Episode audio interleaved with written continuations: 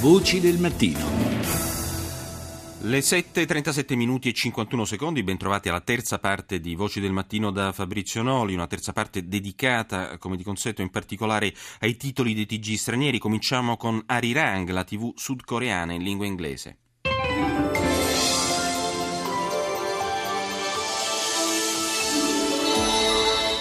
It's noon Thursday, March 5th here in Korea. Thanks for tuning in. Live from Seoul, I'm Ojin Ju. It's very good to have you with us. Il TG sudcoreano inevitabilmente dedica l'apertura alla scioccante, così viene definita, notizia del ferimento dell'ambasciatore statunitense Mark Lipd a, a Seoul questa mattina ad opera di un uomo armato di un coltello. Il consigliere di Barack Obama, che doveva partecipare ad un evento pubblico, è ora ricoverato in un ospedale cittadino ed è stato operato per circa due ore, ma non corre pericolo di vita. L'emittente coreana rievoca, nelle parole dell'inviato, rinviata nei pressi del nosocomio lo svolgimento dei fatti. L'ambasciatore è stato ferito con un coltello lungo ben 25 cm che lo ha colpito alla guancia destra e sul braccio. Le testimonianze dei presenti che hanno raccontato delle grida, del sangue ovunque sui tavoli del ristorante e delle farneticazioni dell'assalitore. Il cinquantenne Kim Ki-yong, che prima di essere arrestato aveva incitato alla riunificazione tra le due Coree. L'uomo è noto alla polizia per aver organizzato manifestazioni a sostegno del regime nordcoreano. Ma passiamo adesso oltreoceano alla NBC. From NBC News World Headquarters in New York, this is NBC Nightly News. Reporting tonight, Lester Holt. On this Wednesday night, stunning admission as the marathon bombing trial gets underway in Boston. Questa sera sorprendente ammissione al processo iniziato oggi per l'attentato alla maratona di Boston, le parole della difesa della giuria che nessuno si aspettava. Oggi la difesa infatti ha subito ammesso la colpa dell'accusato Zokar Tsarnaev Ora il processo va avanti, ma si tratta di stabilire la sentenza, ergastolo o pena di morte. Negli ultimi 39 anni si fa notare a sole tre persone è stata data la pena capitale dal governo federale. La giuria dovrà decidere se Tsarnaev sarà il quarto. Sistematico pregiudizio. Dopo il caso Ferguson, il Dipartimento della Giustizia, in un rapporto appena uscito, descrive con dettagli scioccanti come la polizia abbia trattato l'agente a Ferguson in Missouri, in Missouri per anni in modo appunto pregiudiziale. Spirale di, ma- di morte, questo potrebbe accadere alla riforma eh, sanitaria Obamacare. Oggi un avvertimento arriva dalla Corte Suprema e i piani assicurativi di milioni di persone sono in serio pericolo. E infine esclusiva dalla NBC l'Iran risponde alle accuse di Israele riguardo alla bomba. In intervista eh, a Ginevra il ministro degli esteri Mohammad Zarif, ministro degli esteri iraniano, che accusa Netanyahu di voler diffondere paura e distorcere i fatti. Infine sarà l'ultima ondata di freddo, una grande tempesta sta infatti per abbattersi, sono previsti stati di emergenza per forti nevicate e alluvioni in gran parte del paese. Ancora in America con Fox News. This is a Fox News alert. The U.S. ambassador to South Korea slashed with a razor blade while giving a lecture in Seoul. GRN correspondent Jason Struthers live in South Korea. Jason, what happened? L'apertura è dedicata all'attacco all'aggressione insomma, all'ambasciatore statunitense a Seoul Mark Lippert questa mattina ad opera di un attivista sudcoreano pro Pyongyang che da poche ore ha un nome, Kim Ki-yong, 55enne. L'ambasciatore, consigliere del presidente Obama, era in procinto di tenere un discorso durante un evento pubblico in un locale antistante la sede dell'ambasciata statunitense a Seoul. L'uomo, ferito al volto e al braccio, è ora in ospedale, ma non corre pericolo di vita. E chiudiamo la nostra prima parte dedicata ai TG stranieri con quello della BBC. Hello there, you're watching BBC News. I'm Babita Sharma. The headlines. The US ambassador to South Korea has been attacked by a man armed with a razor blade. Mark Lippert was attending a breakfast meeting in the capital of Seoul. Anche la TV britannica dedica il servizio di apertura al ferimento dell'ambasciatore statunitense a Seoul, Mark Lippert, in, eh, ad opera di un uomo munito di, di eh, rasoio che lo ha ferito al volto e al braccio. Lippert stava partecipando ad un incontro di lavoro. L'uomo, prima di essere arrestato, ha inneggiato alla riunificazione delle due Coree. Secondo titolo invece in incentrato sull'intervento del premier cinese Li Keqiang che nel suo rapporto all'Assemblea nazionale del popolo che si apre oggi a Pechino ha indicato in quota 7% l'obiettivo di crescita del PIL per il 2015. Altro punto, le spese militari cinesi aumenteranno nel corso dell'anno. Il premier ha anche anticipato che ci sarà tolleranza zero nei confronti della corruzione. Infine, un aggiornamento dall'Indonesia dove due uomini sono in attesa di essere giustiziati per traffico di stupefacenti. Il governo australiano, uno dei due australiani, infatti nel tentativo di salvare la vita ai due ehm, prigionieri trasferiti in un nuovo carcere ha proposto uno scambio tra prigionieri. E, e passiamo invece adesso alla diretta con Mattia Toaldo, analista allo European Council on Foreign Relations di Londra e membro del Consiglio scientifico di Limes. Buongiorno Toaldo. Buongiorno a voi. Allora, vogliamo parlare con lei di Libia, visto appunto che dopo nei, che nei giorni scorsi l'inviato ONU per eh, il paese africano, lo spagnolo Bernardino Leon, ha fatto la spola tra Tobruk e Tripoli per convincere le parti a tornare a sedere al tavolo dei negoziati, oggi le trattative in effetti dovrebbero riprendere in eh, Marocco eh, e sempre nella giornata di oggi Leon dovrebbe informare il Consiglio di sicurezza sulla situazione del eh, paese. Eh, un caos libico che forse potrebbe ricomporsi?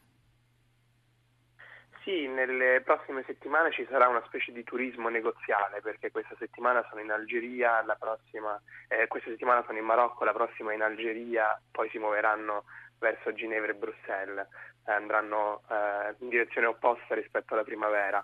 Eh, la situazione è complicata dal punto di vista negoziale perché eh, le parti sembrano avere pochi incentivi a raggiungere un accordo eh, piuttosto che continuare la guerra. Tuttavia Leon sembra ottimista, quindi probabilmente ha delle carte che ancora non ha scoperto. Ecco, ricordiamo che tra blocco marittimo, sanzioni individuali, congelamento dei ricavi del settore petrolifero sono molte le opzioni che la comunità internazionale sta considerando anche in, que- in questi giorni per spingere diciamo, eh, l'esecutivo laico di Tobruk e quello islamico che è il controllo di Tripoli, di Tripoli e Misurata a creare un governo unitario capace di stabilizzare il paese e favorire la lotta all'ISIS?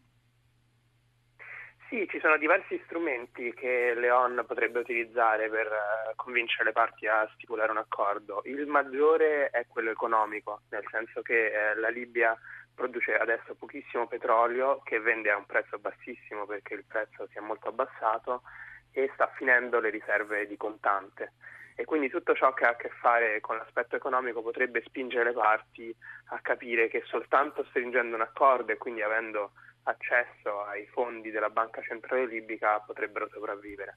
Ecco, l'alternativa pericolosa che però sta guadagnando consensi, specie negli ambienti americani, è quella di consentire all'escalation militare di sbloccare la situazione. Nei giorni eh, scorsi, insomma, diciamo se ne è parlato, se ne continua a parlare, però certo una, un intervento militare così eh, al buio non ci sembra la soluzione migliore sarebbe decisamente al buio in assenza di un accordo di pace, nel senso che un intervento militare significherebbe intervenire eh, nella guerra civile libica eh, al fianco del governo di Tobruk, che è quello riconosciuto internazionalmente, contro quello di Tripoli e contro lo Stato islamico, in un paese eh, molto diviso, con tantissime milizie, eh, molto esteso geograficamente diciamo che il messaggio sarebbe in bocca al lupo.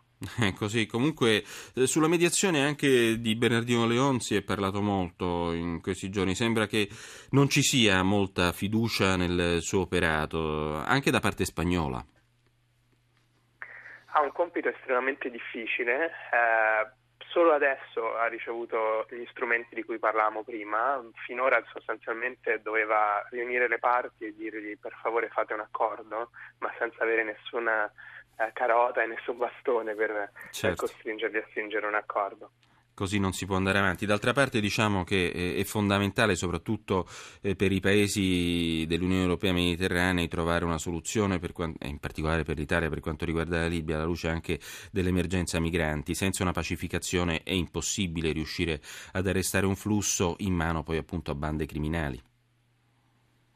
Sì, assolutamente. Se guardiamo i numeri, questo flusso è aumentato dall'inizio dell'anno per ovvi motivi. Più la situazione in Libia diventa insicura, e più la gente preferisce imbarcarsi in mare sapendo che rischia la vita, certo. ma sapendo anche che se rimane in Libia perderà la vita sicuramente. Grazie a Mattiato Aldo, analista allo European Council on Foreign Relations di Londra e membro del Consiglio Scientifico di Limes. Voci del mattino. Continuiamo la nostra lettura del, dei titoli dei TG esteri e passiamo appunto a Russia, anzi cominciamo con Russia Today.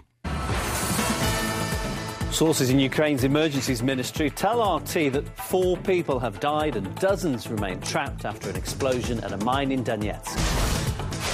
Da Donetsk fronti ucraine riferiscono di un'esplosione in una miniera, almeno quattro le vittime, una ventina gli operai rimasti intrappolati. Secondo titolo dell'emittente eh, inglese in Russia, l'Unione Europea, in lingua inglese in Russia, l'Unione Europea è uscita dai binari, significative riforme devono essere messe in campo se Bruxelles vuole che l'Inghilterra faccia parte del blocco. Queste le ultime dichiarazioni del segretario di Stato per gli affari esteri inglese Philip Hammond. Il presidente russo infine ha condannato l'uccisione dell'oppositore Boris Nemtsov, sostenendo che è stata una vergognosa tragedia che doveva essere evitata. E passiamo ai titoli del TG di France 24. Vous êtes bien sur France 24, bonjour et bienvenue si vous nous rejoignez dans l'actualité de ce mercredi 4 mars, le temps de la justice, peut-être 32 ans après l'attentat de la rue des Rosiers. Dopo 33 anni arriva il tempo della giustizia, titola TG France 24 sull'attentato del 1982 di Rue des Rosiers. Il 9 agosto di quell'anno, lo ricordiamo, un comando lanciò una granata nel ristorante ebraico Goldman facendo 6 morti e 22 feriti. L'attacco non è mai stato rivendicato. Tre sospetti sospetti di origine palestinesi sono stati identificati. Altro processo, quello di Boston. Sono passati ormai due anni e il processo continua. Zarzayev, uno dei due attentatori rimasto vivo, rischia la pena di morte. E infine gli accordi sul nucleare iraniano. I negoziatori si separano senza riuscire a concludere un accordo definitivo, ma le discussioni con- continuano su una buona traccia americo-iraniana, per così dire. E passiamo adesso alla CCTV, le, diciamo il TG di Stato cinese.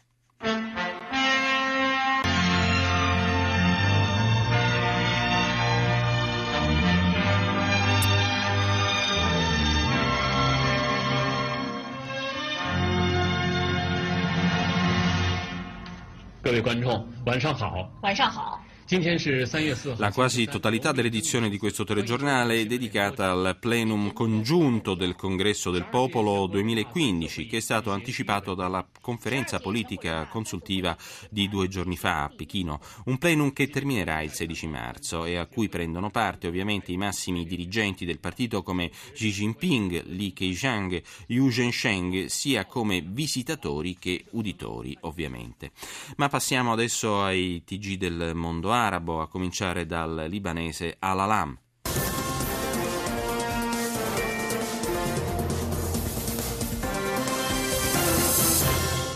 موجز الأخبار من قناة العالمي في طهران أهلا بكم أعلنت وزارة الداخلية العراقية تحرير 97 قضاء وناحية وحيا في محافظة Il Ministero dell'Interno iracheno, si legge appunto, dice lo speaker, ha annunciato di aver liberato 97 tra quartieri e villaggi nel governatorato di Salahuddin da quando è iniziata l'offensiva irachena militare contro l'ISIS.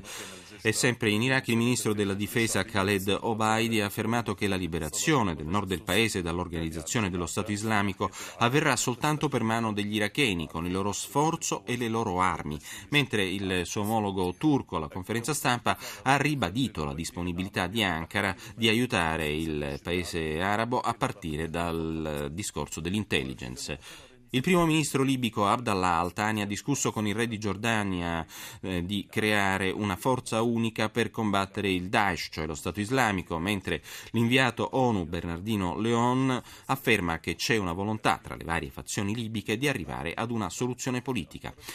Poi il presidente iraniano Rouhani sul nucleare ribadisce che Teheran non firmerà un accordo che non prenda in considerazione gli interessi iraniani. Adesso eh, vi proponiamo due servizi, il primo di Al Jazeera.